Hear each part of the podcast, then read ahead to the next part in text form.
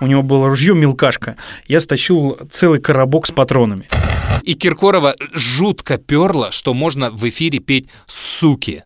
Слушай, это как вот космический корабль Илона Маска.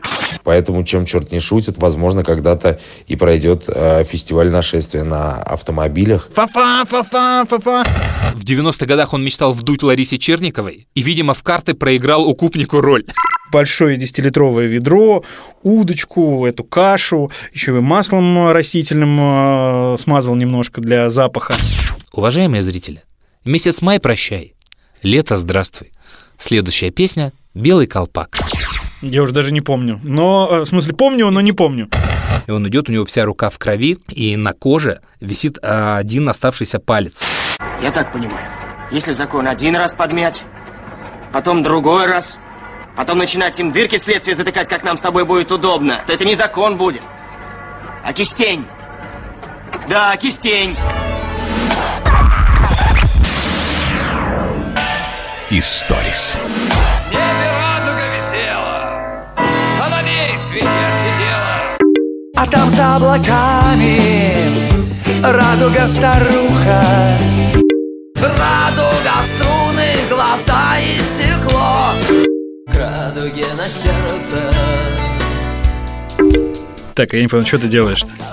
Я, пользуясь тем, что я сижу вот в этом храме нашего радио, впервые, кстати, за сколько? За 15 лет я сижу в студии нашего радио, да, я решил очистить свой телефон от крамолы. Сейчас у нас же в стране же сейчас, знаешь, да, не осталось никаких других проблем. Только радуга. Да, только радуга. Поэтому ну его нахер.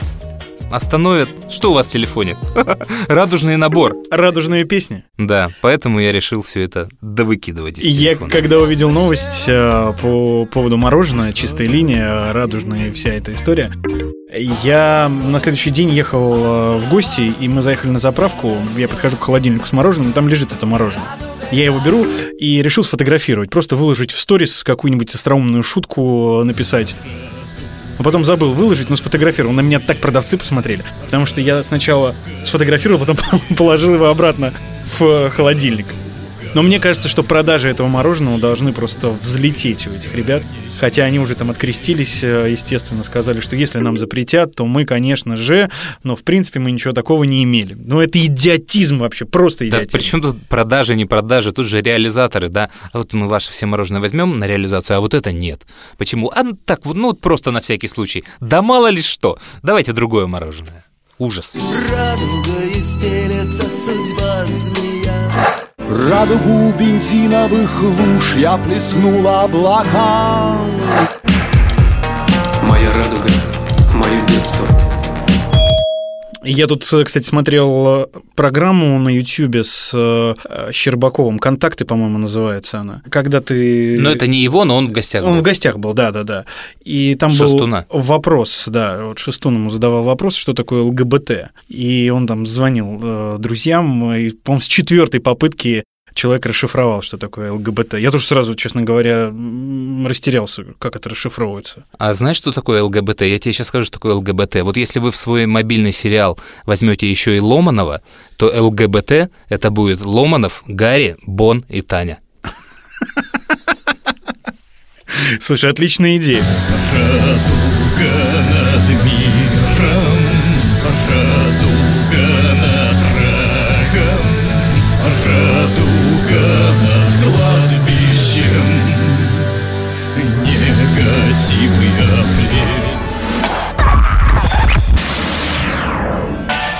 Историс.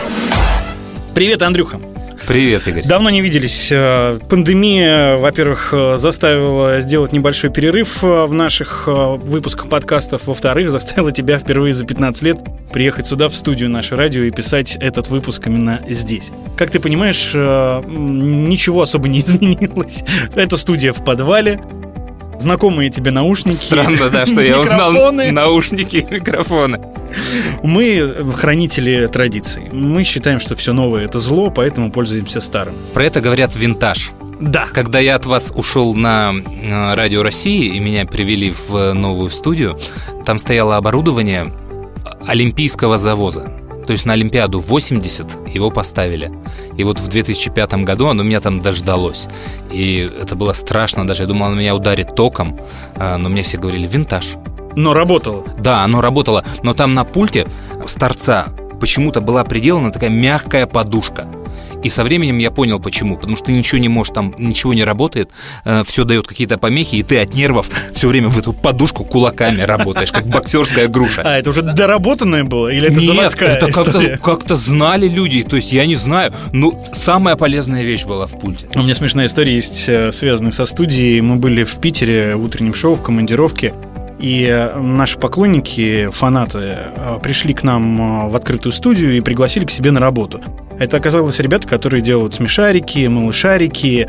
Я забыл, как называется компания. Они нам подарили кучу разных там подарков. Ну, в общем, они пригласили в офис, чтобы показать, как делаются мультфильмы и вообще, как они живут. У них офигительный офис, ну, просто в таком старом здании, огромный. У них хозяин на этой студии собирает э, игрушки, и он э, э, расставил по всему офису коллекцию. То есть там есть специальный человек, который их заказывает на аукционах, выставляет э, каждый день или там раз в неделю, протирает их, и там марвелские персонажи, э, любых других мультфильмов, ну, то есть все герои со всего мира, всех направлений, жанров, ну, это самая большая частная коллекция, как нам сказали, игрушек. И он все это хранит там. Так вот, и нам проводят экскурсию, говорят, вот здесь вот э, такие ребята работают, вот здесь мы делаем это. И ведут нас в студию. Говорят, ну, вы же работники радио, вас, наверное, это сейчас не удивит. Ну, просто посмотрите, вот как выглядит наша студия. Слушай, это как вот космический корабль Илона Маска. Вот, ну, то есть э, огромные мониторы, пульт какой-то, просто там ни одной кнопки нет, все вот тач, там а, микрофоны я таких даже не видел, там звукоизоляция, студии для записи голоса, студии для записи музыки. Просто, ну, то есть фантастика. И там работают люди, и они пок- показали нам, как там они как раз э, озвучкой новой серии занимались, и Биллис Бенд написал к э, этой серии музыку, и они сводили вот все, и показывали, как это делается. Ну, просто я такой студии никогда в жизни не видел крутой. Они говорят, ну, наверное, это вас не удивит, и я думаю, как-то вас даже неудобно теперь к нам в студию приглашать. А у тебя были в детстве наборы таких маленькие солдатики, индейцы, Да, ковбои, конечно. там и древние пластмассовые, люди? и железные. Там вот в той коллекции были эти наборы? Нет, я как-то не обратил внимания. Я мечтаю собрать, найти все вот эти вот э, наборы из детства. Я узнал, что они, во-первых, цветов были разные. Были даже какие-то ужасные зеленые, оранжевые. То есть пластмасса была всех цветов. У нас были черные, У коричневые. меня красные Ну, точно, я помню. были. красные даже, Красная конница там. Но они ломались почему-то Да, постоянно. на сгибах, да, на да. Но сгибах я бы сейчас собрал и сделал бы себе полочку где-то винтажную, вот, но не знаю, где это купить. Она любит играть в ее игры забавные, но я собираю игрушки для.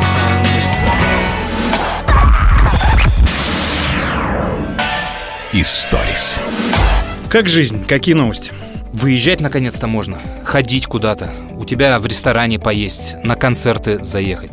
О концертах, кстати. Мы с тобой в эти выходные посетили по интересному концерту. Да, это концерт в формате автомобильного фестиваля. Причем, причем называются они, да? Фиг разделишь. Один Live Drive, другой Drive Live. Или, или, Drive Drive-in. и Live, или Drive Live. И многие путались, это да, бред, где это- что. Это бред, Один в конечно. Яхроме, но он был, правда, только один уикенд. Да. Э, В пятницу Гарик Сукачев, Это в мой. субботу Лепс. А другой они растянули на несколько уикендов, и непонятно, сколько это будет длиться, видимо, пока деньги э, будут. И я как раз попал на шляпников The Hatters, и я не собирался туда ехать. Сын попросил меня съездить. Он очень любит э, Юру Музыченко, всю эту кликлаковскую тусовку.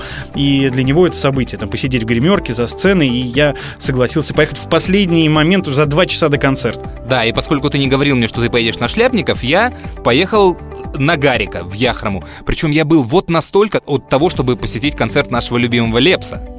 Потому что если бы концерты были наоборот, у меня в воскресенье не было шансов поехать, у меня только в субботу. И мне сказочно фартануло, что вот в субботу был Гарик. И я поехал посмотреть, как концерт этот проходит вот Ну давай ты Яхроме. о своих впечатлениях. А, я быстро доехал до Яхромы, хотя я очень боялся. Это 46-й километр МКАД. От дома мне 62 было ехать. Я доехал за 51 минуту. М, быстро. Прям вообще, да, долетел. Очень быстро заехал на фестиваль, поставил машину и дальше мне все понравилось, и мне очень жаль организаторов. Исторически э, у- мне нравятся больше всего концерты, на которых организаторы очень сильно проваливаются по деньгам. Ну, в смысле, тебе не, нравится, не, э, нравится не то, что они провалились по деньгам, просто запомнились концерты, они были классно организованы. Да, да, они, они организованы супер, и единственный провал — это зрители, что их нет. А мне-то, в общем-то, все равно. То есть я не испытываю, ну, иногда да, но чаще всего, и особенно в этом возрасте, уже нет от толпы, ну, никакого кайфа, от давки, она мне ничего не добавляет. Да, там иногда, может быть, какое-нибудь шоу там фанаты сделают, вот. Но если ты комфортно сидишь, и для тебя играет твой любимый артист, то пофиг, я один готов сидеть и смотреть. Я два слова скажу про формат. То есть смысл такой, ты приезжаешь к настоящей фестивальной огромной сцене на автомобиле, там есть разметка, у каждого автомобиля свое место в зависимости от цены билета. А, Есть а, два варианта. А, Ты слушаешь, не выходя из машины, настроив определенную частоту в приемнике, и через FM волны, соответственно, все, что происходит на сцене, попадает к тебе в автомобиль. Либо ты можешь выйти из автомобиля, далеко отходить, правда, нельзя, от автомобиля можно на крышу залезть, там, на капот, как угодно, и слушать полноценный концерт, как и на обычном концерте. Ну, это для тех, кто не понимает, что такое вот live-drive формат. И тебе повезло, а, потому что организаторы твоего фестиваля, они повесили, ну, соответственно, линейный массив, ну, колонки, условно, Полностью, так да. назовем. И это был полноценный концерт. Потому что организаторы фестиваля в Лужниках, по-моему, сейчас они уже повесили, но вот на первом концерте они его делали как классический автомобильный кинотеатр. У тебя звук только из машины. Это ужасно. И это так странно. Я вышел, э, я сначала на сцену поднялся с артистами, потом вышел перед сценой постоять без автомобиля просто. Мне, правда, никто замечаний не делал, я с сыном стоял. И я смотрю на сцену, а не слышно ничего. Ну, то есть только барабанщика слышно, и где-то у кого-то очень хороший сабвуфер и хорошие колонки, и откуда-то вот с этого пятачка э, припаркованных автомобилей достаточно громко играет концерт. И мне кажется, все слушали только благодаря этому автомобилю. И это очень странное ощущение. И а, музыканты сами говорят, что они растерялись, потому что после первой песни все начали сигналить. Ну, то есть аплодисментов там э, не слышно, поэтому все фа-фа, фа-фа, фа-фа, и после так каждой песни, и в конце Да, у нас, фестиваля. но у нас сразу со сцены предупредили, что так можно, ну, все обрадовались, и, конечно, звук, то, что у нас был живой звук, это был успех. То есть, конечно, никто не сидел в машинах, все слушали этот звук. Да, далеко отходить от машин нельзя было, поначалу никто за этим не следил. Все равно передвигаться было можно. Ты мог подойти на любое удобное место. В общем, машина там используется просто как способ разделения. Ты получаешь свой э, квадрат, где тебе никто не мешает. И, а смысл, а, про билеты мы не сказали, что э, билет же на машину. Да. То есть, условно, 10 тысяч гарик стоил самый дешевый билет, и у тебя в машине может сидеть 4 человека, а можешь ты один поехать. Поэтому не зависит цена от того, сколько вас в машине, но не больше четырех. А по твоим ощущениям, сколько человек было? По моим ощущениям, я, у меня не ощущения, я точно посчитал, что у нас было 169 машин на парковке. Э, Я не знаю, сколько из них было своих, сколько было за деньги. Э, Там было... Ну, в машинах было, да, я, наверное, был еди- единственный в машине, э, кто был один. Я всю субботу искал, кто со мной поедет, обзвонил человек 35, и ни одного человека в Москве не нашлось. А, я думал, все не хотели на такой формат. ехать. Нет, все бы с удовольствием поехали посмотреть. Поэтому, ну, людей, ну, давай умножим, ладно, на 4. Тут и тысячи не получается. Ну, людей, экономика здесь, конечно, горбухи. для организаторов она ужасная, и без спонсоров делать это невозможно. А я думаю, так, ну, практически уверен, что и одни, и вторые начали делать концерты эти без спонсоров. Мало было времени, чтобы этих спонсоров найти. И еще я тебе хочу сказать, что, возможно, московский отличался от подмосковного фестиваля тем, что можно было в Лужники приехать на каршеринге или Яндекс Такси. На такси это смешно Да. было. Я видел фотографии ваши, у вас полпарковки в такси было. Да, и им еще отдали первый ряд. То есть каршеринг и такси, я не знаю, по какому Да ладно? принципу, может быть, они были партнерами как бы фестиваля и заплатили деньги, но они стояли вот в первом ряду. Ничего себе. У нас в первом ряду стояли самые большие. Вот там же это как фестиваль делал Илья Островский. Почему, почему имя, имя не Да. называем?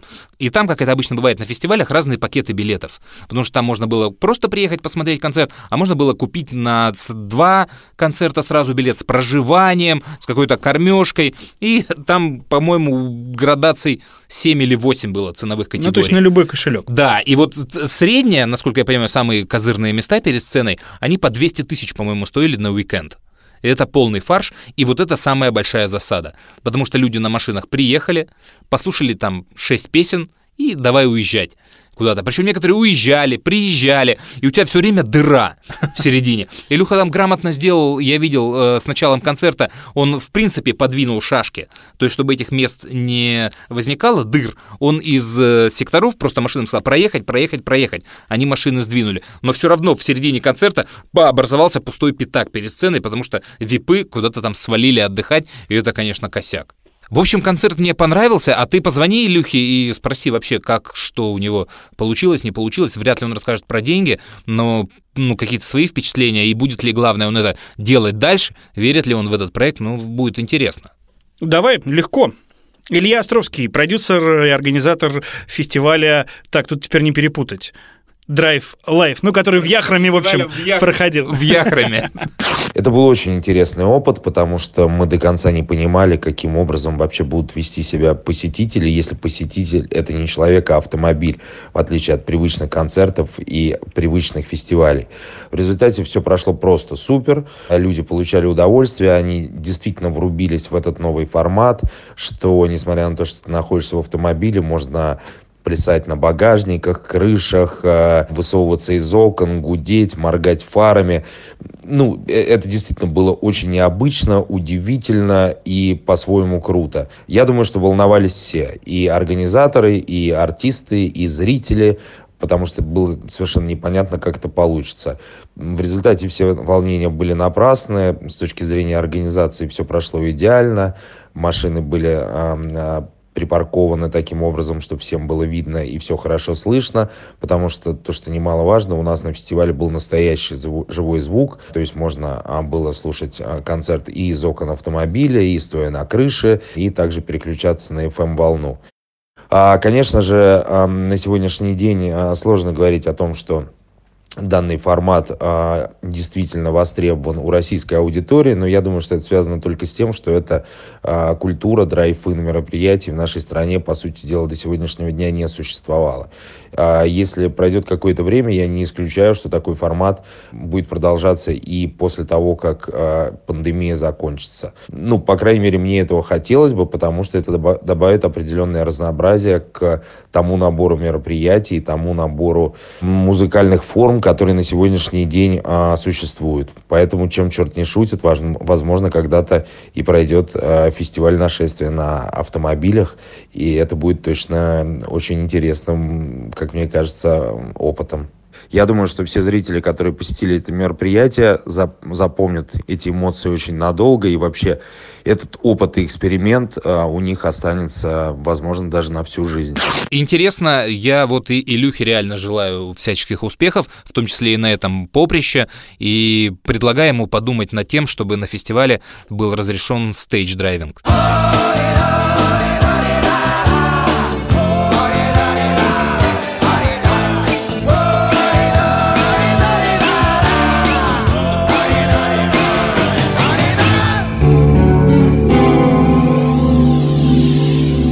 Stories.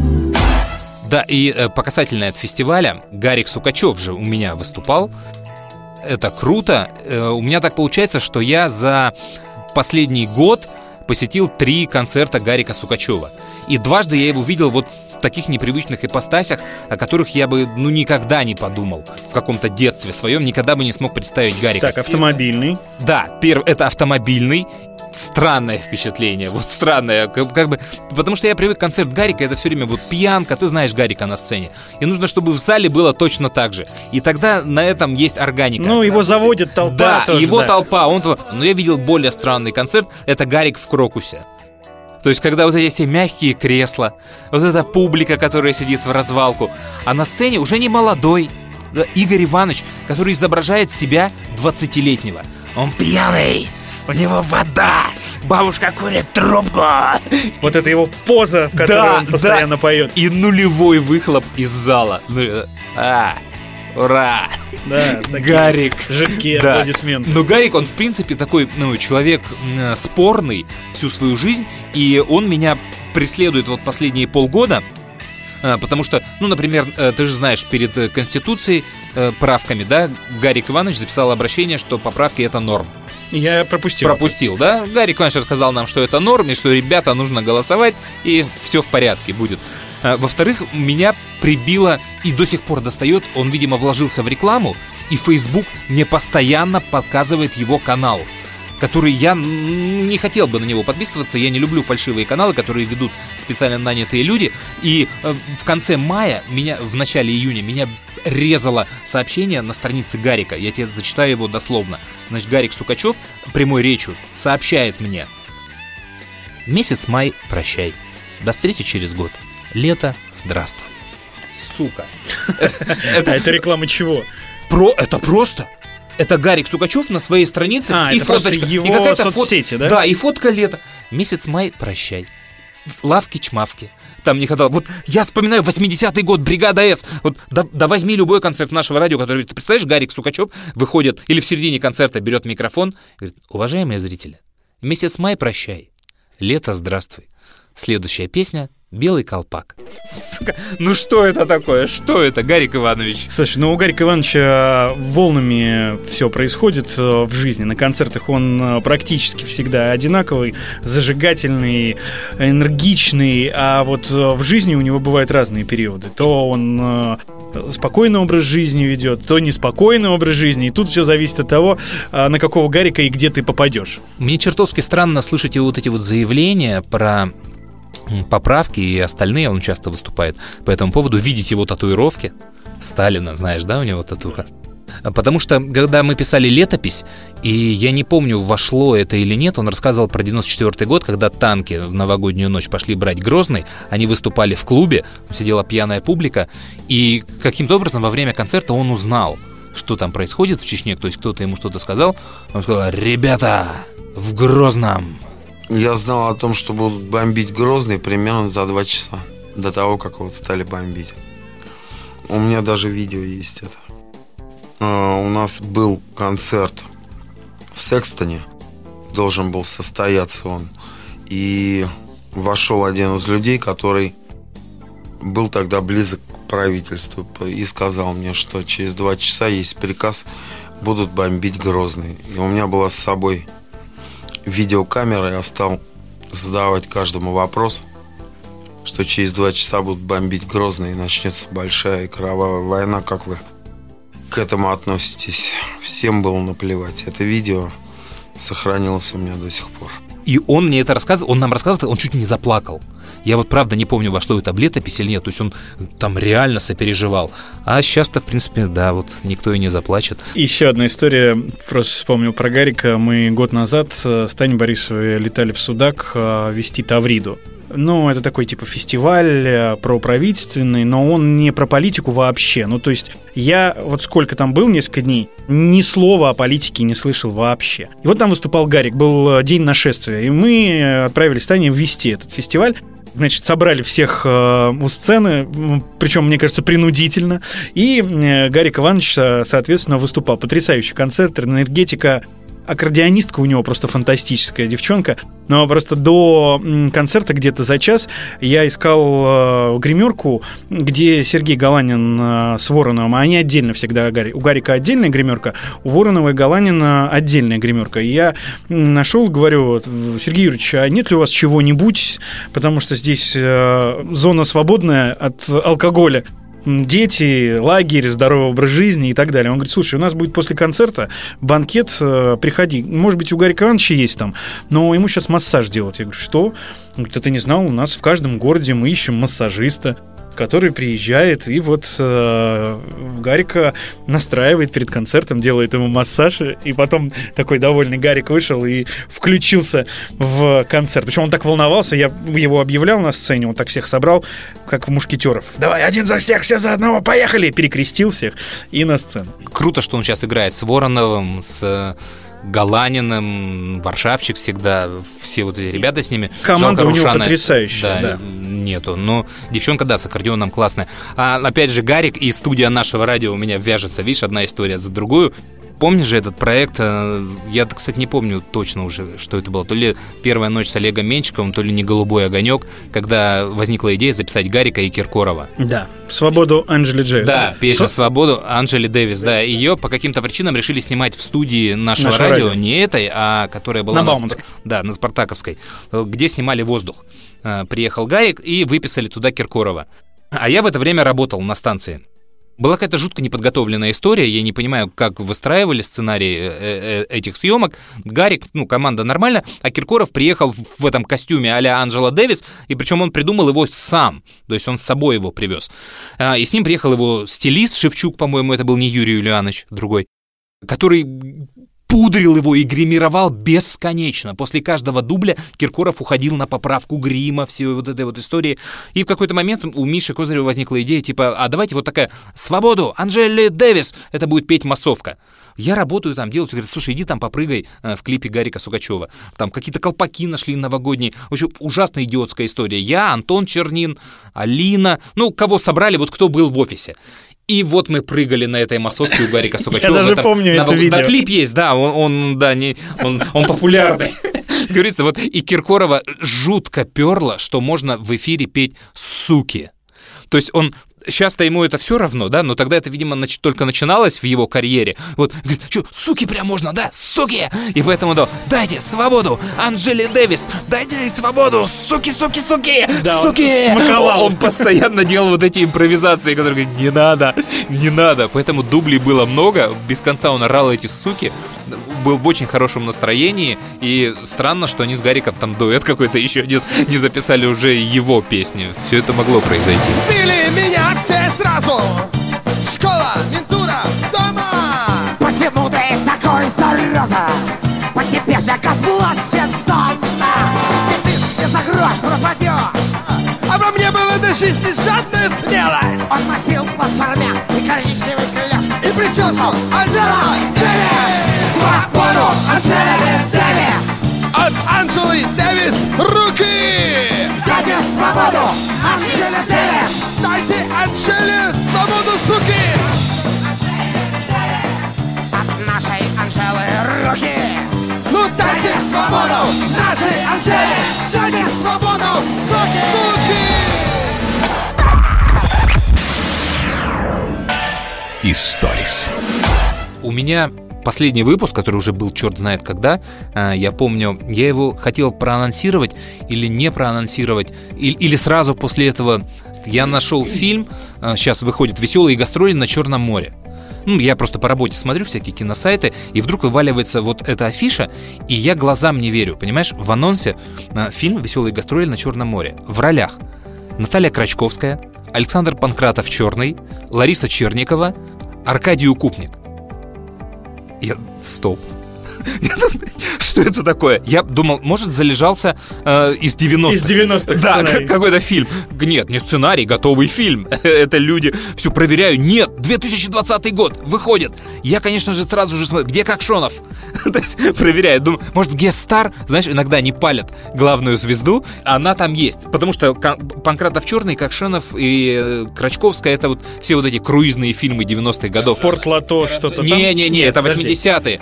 Я ни одного названия сейчас не вспомню. Это когда вот они плыли на круизе, и Да, да, да, да, Ильин там еще играл, и снимали 2-3 фильма. Не, ну, Потом там, их монтировали где по-разному. на филе, вот вот Нет, это ты все в Советский Союз падаешь. Это именно 90-е годы, когда открыли границы и пошли вот... вот А, то вот- есть реально вот- на одном э, теплоходе Два фильма, да, з- з- да, да, да, за круиз они снимали.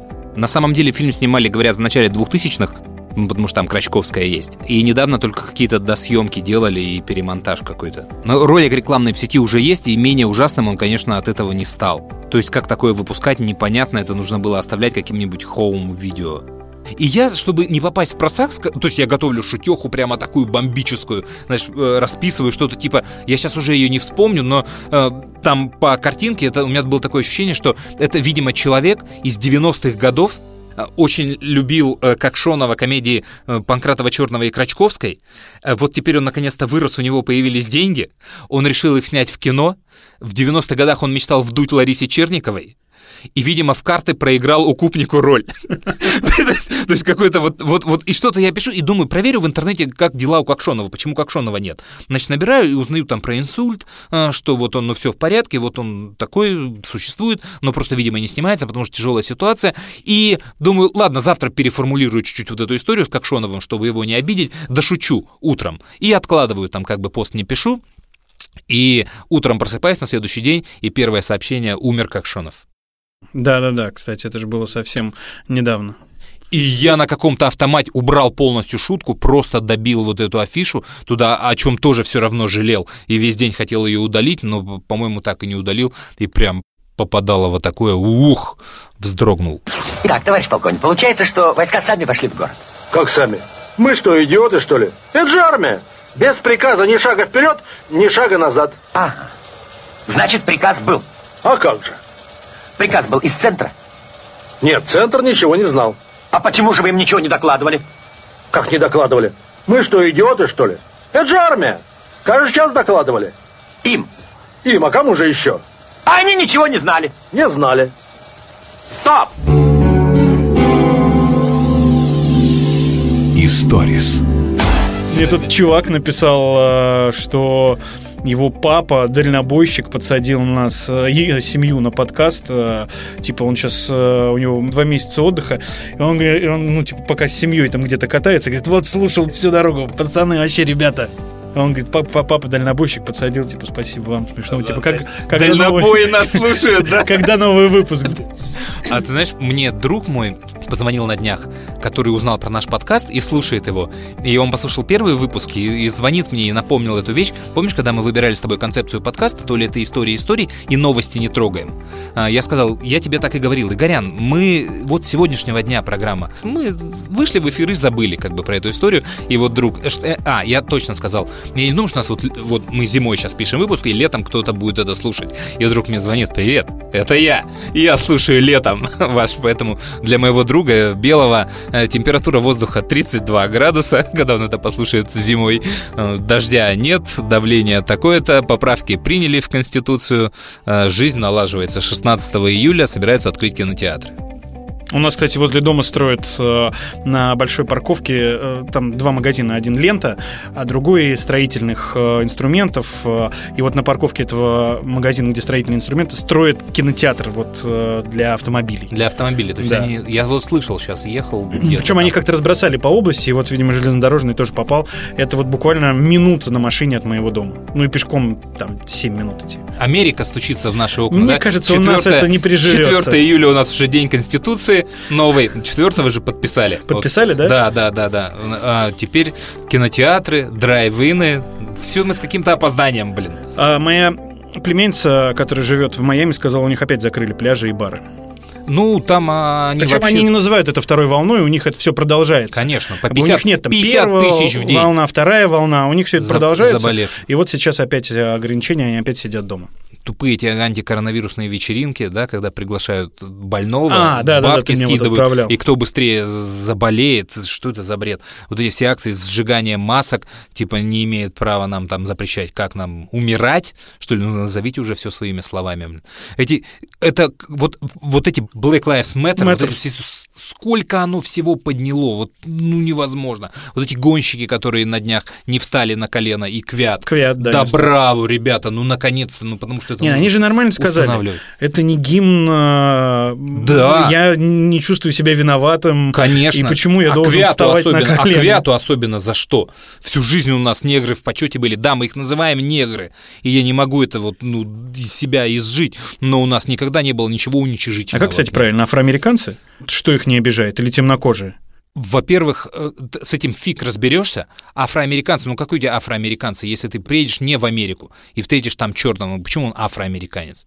Афроевропеец, афронемец, там, ну ты устанешь склонять. И вот эти все оттенки негро, нигер, там еще нужно разобраться, что и что. Лу- Лучше туда не залезать. На языках я вообще не знаю, как это правильно подавать. Вот Поэтому в России я могу, а за рубежом я, конечно, буду бояться. А ну пошел отсюда. Негр, гоу, гоу, негр. Ты кого нигером назвал? Сейчас я покажу вам, кто на самом деле нигер. Зря ты его негром назвал. А он кто? Афроамериканец. А какая разница? Нигер это для них ругательство обидное. Да меня в школе так учили. В Китае живут китайцы, в Германии немцы, в этом в Израиле евреи, в Африке негры. Не помню, у кого пост видел, э, такое тоже возмущение по поводу всего происходящего, и шахматная доска, и написано теперь что, и в шахматы черные будут первыми ходить. Так при чем ты, подожди, нет, это же, это не новая, во-первых, история, она всколыхнулась на этой волне, но уже давно поднимался вопрос о черных и белых шахматах.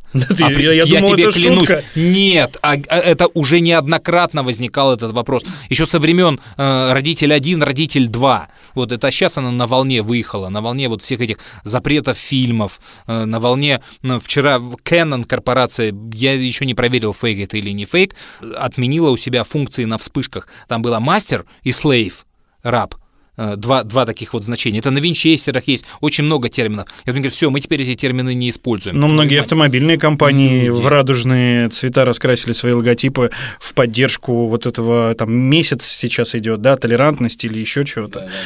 Вот. С BMW смешной, с фоткой ребят из бумера. А, да? А- Что-то не то. В контексте этих историй вспомнил же про Уолда Диснея. Э, Потрясающая есть история. Они же, э, Дисней, ну, когда начали вот эта вся политкорректность, э, терпимость появляться, и Дисней очень жестко задумался о своих... Персонажах?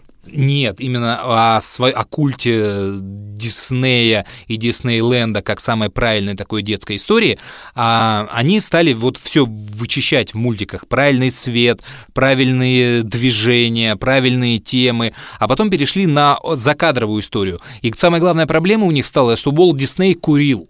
И курил очень много, постоянно курил. И миллион фотографий, на которых он курит. И они стали править эти фотки. То есть они стали убирать у него сигарету. И вот если ты загуглишь по этим произнесенным параметрам э, фотографии, то ты увидишь, сколько существует фотографий Уолта Диснея с неестественной позой пальцев. То есть вот он, он стоит, и понятно, что у него стерт, ну вот эти два пальца, Ну, знаешь, понятно, да. держащие сигарету. Зачем? Что? И даже есть фильм с Томом Хэнксом, где вот он играет Уолта Диснея, и они там обыгрывают эту историю. Он очень часто поднимает вот эти два пальца, но сигареты нету в этом кадре. Вот, ну и это, конечно, дебилизм. Там вот я писал пост про 10 негритят, где негритят меняли на индейцев, потом на солдатиков, хотя вообще история не про негров ни разу.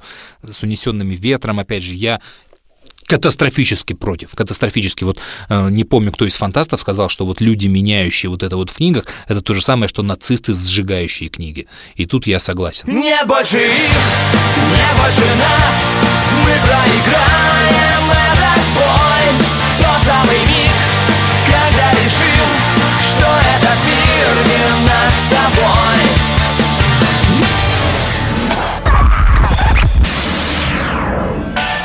Историс.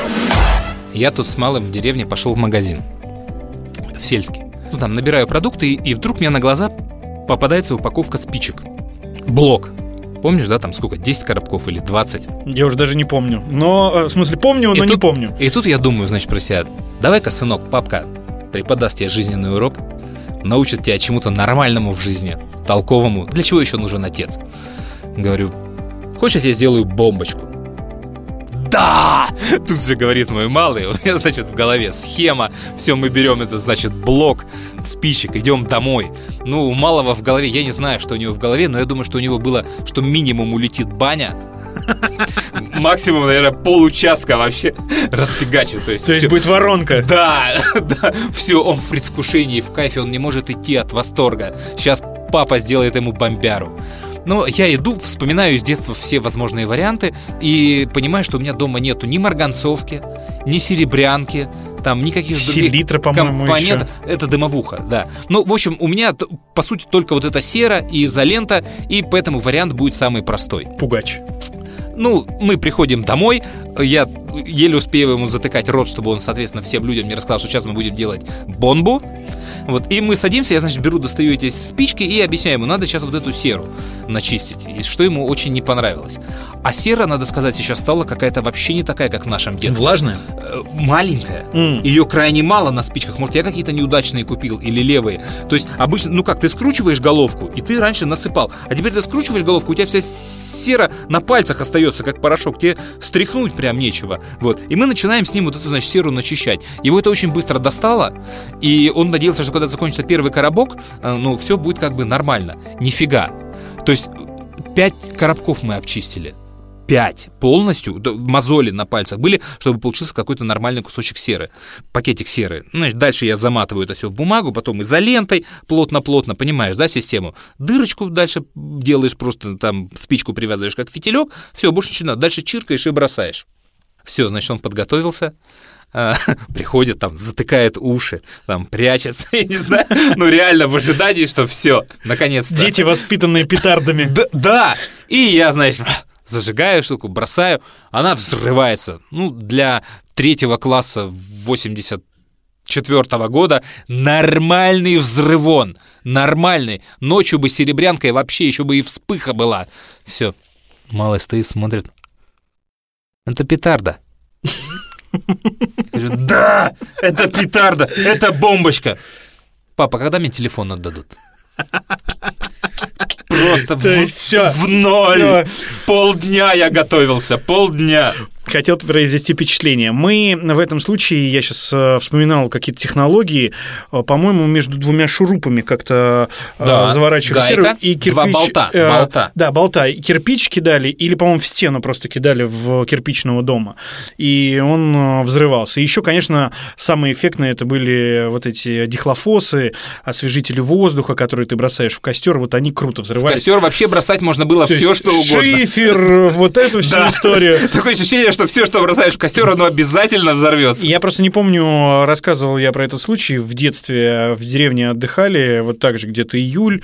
А Я в начальных классах учусь, и я стащил у деда с печки, у него было ружье мелкашка, я стащил целый коробок с патронами. И мы пошли с э, пацанами на речку купаться, значит, искупались, разожгли костер, и э, я решил бросить этот э, коробок в э, костер. Коробок весь. Коробок весь. И хорошо, ну, ты представляешь себе, как идет речка. Э, Она в такой небольшой низине, и вверху луг, на котором пасутся коровы, и мы вот вверху разожгли костер и там бросили. И, слава богу, кто-то из нас додумался крикнуть, они же полетят в разные стороны. И мы спустились туда к речке, э, залегли, и все это стреляло несколько минут. Это было очень страшно. Ну, то есть прям в деревья улетало куда-то, я не знаю, в поле, может быть, корову какую-нибудь там зацепило. Но вот я никогда не забуду. Потом еще от деда, естественно, получил, когда он обнаружил, что патроны пропали. Давай кровишки налево в нашем подкасте. У меня был друг химик.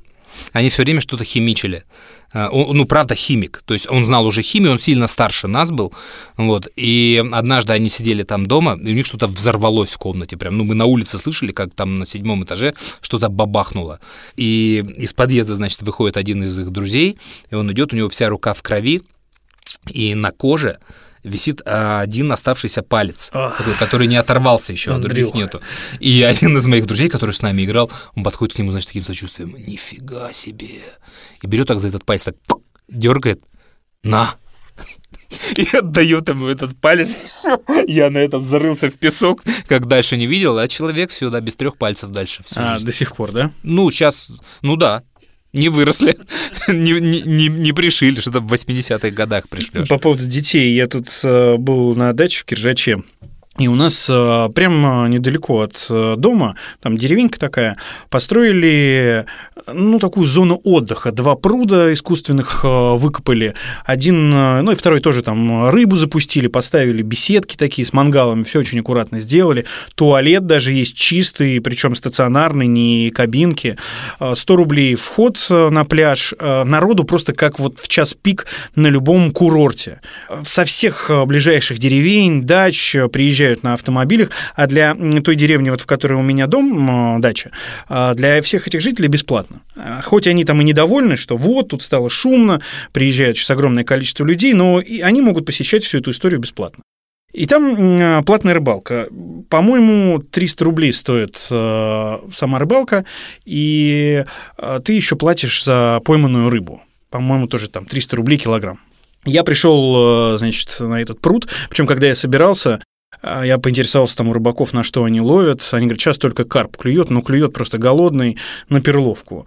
Э, Я, значит, наварил перловки, достал удочку и собираюсь. Никто со мной не пошел. Дочь говорит, нет, я не пойду, принесешь рыбу, покажешь. Сын говорит, нет, я не пойду. Я один, значит. Говорю жене, дайте мне какое-нибудь ведро большое под рыбу. Она говорит, подожди, возьми маленький пакет. Но я говорю, нет, нет, нет, ведро. Я, значит, большое 10-литровое ведро, удочку, эту кашу, еще и маслом растительным э, смазал немножко для запаха. Сижу час-два. Как ты не заснул? Ну, не знаю, у меня такой азарт был. Я ну, себе поставил цель, что я без рыбы не вернусь. А подходит э, местный егерь, курица стоит, говорит, на что ловите? Я говорю, на перловку, вот посоветовали рыбаки, он говорит, на перловку не клюет. Они все на кукурузу ловят. А вот всем, кто спрашивает, говорят, ловите на перловку. Вот смотри, сколько у вас таких стоит. Ни у одного нет, потому что все вы на перловку ловите. Потому что все вы приезжие, приехали один выходной на дачу и хотите тут все поймать. А вот там все стоят и ловят на кукурузу. На баночку Да. бондюэль. Бондюэль, да. Говорит, вот в магазин сходите, купите самая обычная кукуруза. Ай, Нет. И у меня как раз клюет, и я ловлю маленькую такую плотвичку. Маленькую-маленькую. А из воды карпы ржут. Я ее сфотографировал, э, чтобы показать э, домашним, что я действительно что-то поймал, и выпустил. И прихожу домой, где рыба? Нет рыбы. Ой, у меня друг в Канаде рыбак заядлый и а, никогда рыбу домой не носит. То есть они там ходят в спиннинги, лодки. То есть там такая охота, знаешь, гоняются за рыбой даже. Вот просто фотографируются чуваки и отпускают ее. Все. А, это же как-то называется даже, да? На- Вот наверное. Когда поймал, отпустил. Ну да, да, да, да. Причем вот. они даже используют какие-то специальные снасти, э, относительно безопасные, чтобы можно было потом их, э, э, ну, рыбу безболезненно снять. И я уходил, когда с этого платного карьера, и мужик на проходной взвешивает рыбу, знаешь, там, ну вот реально два таких ведра, которые я принес с собой. Ну, за нее нужно платить, килограмм 300 рублей. Давненько что-то на рыбалке не был, надо будет съездить.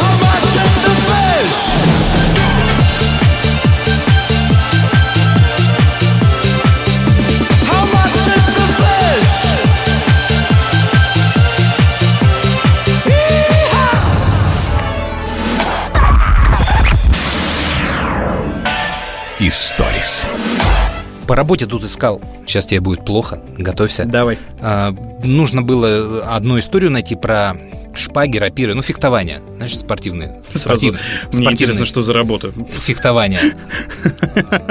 Не столь интересный рассказ, сколько вот это. Вот. И я знал эту историю. В 82 году на чемпионате мира в Риме погиб наш э, фехтовальщик. На тот момент знаменитый первый номер нашей сборной. В глаз ему проткнули Да. в маску защитную. Да, знаешь эту историю. Ну, Да? я просто, я саму историю, наверное, не знаю, но слышал что. А, да, вот тогда же и до, до- до этого времени не сильно относились э, ответственно к ф- обмундированию, к маскам, ко всем этим историям, даже к металлу клинков. Что там может случиться? Хотя к тому моменту, уже в 80-м году, у нас на Олимпиаде, нашему фехтовальщику проткнули грудь. На 3 сантиметра клинок вошел рядом с сердцем, э, но нормально все обошлось. Вот. И 82 год, вот едет наша сборная, у нас тогда Владимир Смирнов, его звали, этого парня, первый номер, начинающий, выиграл Олимпиаду 80-го в Москве, потом чемпионаты мира, Кубки мира, то есть со всех сторон звезда. И они приезжают на этот чемпионат мира в Рим, э, первое буквально соревнование, командные соревнования, он выходит, первая битва с немцем, э, олимпийским чемпионом 76 года, Матиасом Бером, и Бер идет в атаку, первый прям наш отбивает, отбивает, отбивает, и на одном из э, отражений атаки у этого немца ломается клинок. И, а там же, помнишь, на конце у них всегда э, шпагой невозможно проткнуть боевой, Ну, рапирой, шарик, саблей. да? Да, там э, э, этот датчик, по которому фиксируется твое касание, и он довольно тупой. Вот. И вот у него клинок ломается, они этого не замечают. И он обрубком, вот это вот оставшимся э, на эфесе вот этим э, клинка, он атаку и протыкает маску нашему вот этому пацану Смирнову. И клинок, ну, там пишут 11-14 сантиметров мозг. Он пробил мозг э, до черепной коробки. Вот этот сразу вытаскивает, там кровь На э, себе не на клинке. показывай. А, я на себе не показываю, я на тебе показываю. я, я, я же фехтовальщик, я в тебя тыкаю. Вот. И все, то есть этот немец сразу в прострации, примерно, наш падает, его увозят, у него сразу кома, смерть мозга, то есть все, мозг, он, он не восстановится, но тело живет. Вот. И я вот, ну, а я знал эту историю, что погиб фехтовальщик, потому что его вот, вот проткнули в глаз. То есть я никогда не знал подробностей. И вот тут вот я начитался их, что э, 8 дней его держали в этой коме, не могли решить, что делать. Какая-то тут же наслась желтая какая-то история, я не, не верю в нее, никаких подтверждений этому не нашел, что э, они хотели изъять органы, что было тогда популярно за границей, но очень дико для нас. То есть есть же молодой такой спортивный офигенный да, человек, у которого просто умер мозг и куча органов и там уже байки какие-то, то есть никто не знает, изъяли их, не изъяли, потому что тело привезли через 8 дней, а, и там уже всякие байки пошли. Мы видели шрам, Ну, понятно. почему, там бла-бла-бла. Вот. А немец этот э, чувак, то есть он полгода просто не мог фехтовать, потом вернулся, выиграл еще несколько медалей, но всю жизнь он лечился от депрессии, связанной с этой историей. Он в 2002 он хотел покончить жизнь самоубийством, сброситься там с какого-то моста, и все время пытался встретиться с женой этого нашего спортсмена, и только в 2017 году, когда про этого немца снимали фильм, вот то, чего я не знал, хотя историю знал давно и нагуглил ее давно, вот в 2017 году он с женой все-таки встретился, этого спортсмена, А, они ездили, он сюда приезжал, она туда приезжала, она никаких к нему ничего не предъявляла, ну, чувак немец, да, вот он себя наконец-то этот груз снял через столько лет, и ну, а все обмундирование, конечно, с тех пор стали делать Ну, другое, понятно. сильным, да, Слушай, мощным. я вот этот вид спорта не понимаю и смотреть его не люблю, потому что ты включаешь там несколько секунд, ап, и что-то уже произошло. И, ну, ты ничего не видишь. Нужно постоянно замедленные съемки. Ну, то есть там секунда, все, атака, атака, атака, и все, и очки кому-то начисляют. Я даже не вижу, а, ну, вот движение только рукой вижу. Там очень интересно, ты что, ты попробуй разобраться. Вот будет Олимпиада, ты мне позвони, я тебе все расскажу. Там, во-первых, это долго, там командные соревнования есть, там все очень интересно. Все вот эти схемы, знаешь, что когда на тебя идет атака, ты должен сначала эту атаку отбить а потом перейти в наступление. А если вот идет атака, а ты оп, сбоку его так уколол, тебя не засчитают, потому что ты атаку не отбил. Там это долго, не хочу сейчас тратить время, это нереально интересно. А наш, у нас был очень талантливый э, инженер, э, который в шпагу себе вмонтировал устройство, которое ты не уколол, а он нажимал кнопочку, и сигнал шел. А. То есть он увеличивал вот это вот расстояние, то есть касания не было, его поймали за это и хлопнули. Очень интересный вид спорта. しいことをイはシュッュッュッハックトナノインカはクトナノインカはムーン！クトナノインカは。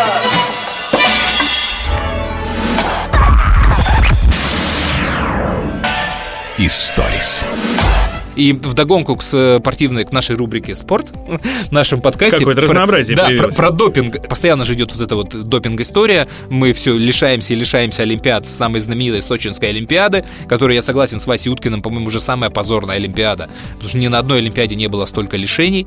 Тут какая-то новость была про Зайцеву, э, нашу биатлонистку, которая дисквалифицирована, и теперь они придумали сказать, что э, у нее найдена ДНК мужа в пробе, а значит это был секс, и все от мужа пришло, поэтому она не виновата. Вот. Но лучшая история прилетела из Швейцарии. Я просто коллекционирую э, отмазки, э, как люди отмазывались в судах, э, почему у них допинг. И до этого у меня на первом месте была история, когда парень сказал, что допинг, потому что он вызвал себе проститутку, и сказал ей ни в коем случае, чтобы ты все было в порядке, ай-яй-яй. А она ему не сказала и понюхала кокаин там или что-то там вынюхала, и он приехал, все дела, и он же не знал, он ее предупреждал. А она вот оказалась такая неответственная. Пожалуйста, вот проститутка, вот ее показания, и это все через нее. Вот мы целовались, секс, поэтому извините. И все сказали, да, окей, никаких проблем. Можешь заниматься. Вот. И тут при- прилетает, сильно. прилетает история, Игорян, из конного спорта. А там-то куда? Надю Питер Лошадь? Штайнер, да, поймали на том, что проверяют животное. И у лошади нашли допинг.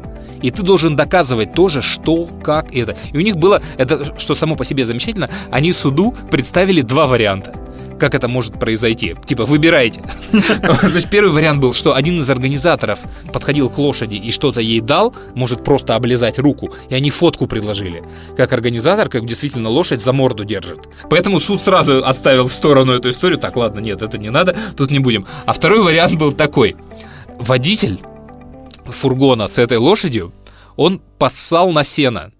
В фургон зашел. То есть он где-то ехал, остановился, послал на лошадь, понял, зашел в да. фургон, поссал на сено, которое было. Потом лошадь, Лошадь это его съела. се- Да, это сено сожрала. Вот справка, что болеет этот чувак. Вот он принимает вот эти лекарства, что он мог поссать. Вот лошадь, она вот это съела. Поэтому мы чистые. И знаменитый швейцарский суд сказал, «Ну, никаких проблем. Убедительно. Да, очень убедительно. Вторую версию принимаем. Поэтому нашим просто вообще на вооружение нужно. Где у нас все эти? Может, нам в креативное агентство? И они, они зачем в суды ходят и к адвокатам? Надо в креативное агентство обращаться. И любое креативное агентство развернет им моментально легенду. Все равно ничего не меняется. Ну, хотя бы мы красиво будем э, отмазываться. Да, да, да. Почитайте, засчитайте, это уже ваши проблемы. Зато но- новости будут пестрить яркими заголовками. И очки за смелость. За креатив добавлю полбалла. Итак, на сегодня это все. Всем хорошего настроения. Берегите себя, пожалуйста. Подписывайтесь на наши каналы. Комментируйте, давайте обратную связь э, в социальных сетях. Э, Мы с удовольствием читаем ваши сообщения. Да, давай уже пойдем к тебе в бар и уже выпьем, поедим, потому что наконец-то уже можно, и не факт, что это продлится долго. Надо использовать момент. Пока. А, анекдот. Плывут по Северному Ледовитому океану в лодке Бюльбюль Оглы и маленький Сережа Собянин. По тебе скучают бары и тоскуют рестораны. Spin up, spin up, up, spin up. Ты включаешь свои чары, если хоть немного пьяный. Твой излюбленный вояж, побережье барной стойки. А поймал кураж, несомненно, самый стойкий. Ты наш. Слушайте в следующей серии. Я не знаю, как в Израиле работает там спецслужбы. И второй там еще был пункт, что будет, если посолить рельсы. Причем с кладбища вот с этих венков снимали и украшали велосипеды искусственными цветами. в которой содержится нецензурная лексика. Я сразу выключил данную передачу. И некоторые известные артисты, я сейчас не буду называть э, фамилии, ну, действительно сидят без денег. Я считаю, что это главный сериал, фантастический абсолютно точно. По тебе скучают бары и тоскуют рестораны. Ты включаешь свои чары, если хоть немного пьяный. Твой излюбленный вояж, побережье барной стойки. А поймал кураж, несомненно, самый стойкий. Ты наш.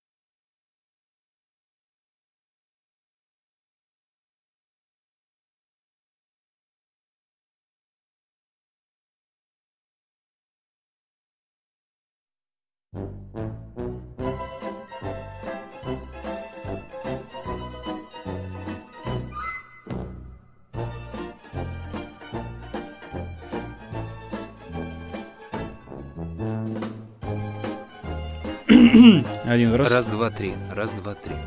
Что, там сломанные наушники? Это не те же? Это те же наушники, конечно. Но это все те. Микрофон. Ты шутишь? И Микрофон. Не, микрофоны другие. Это, ну, Да? Ну вот, да. та- вот тот вот точно. Шурик может это, да. Ну вот наушники, они прямо очень похожи. бля.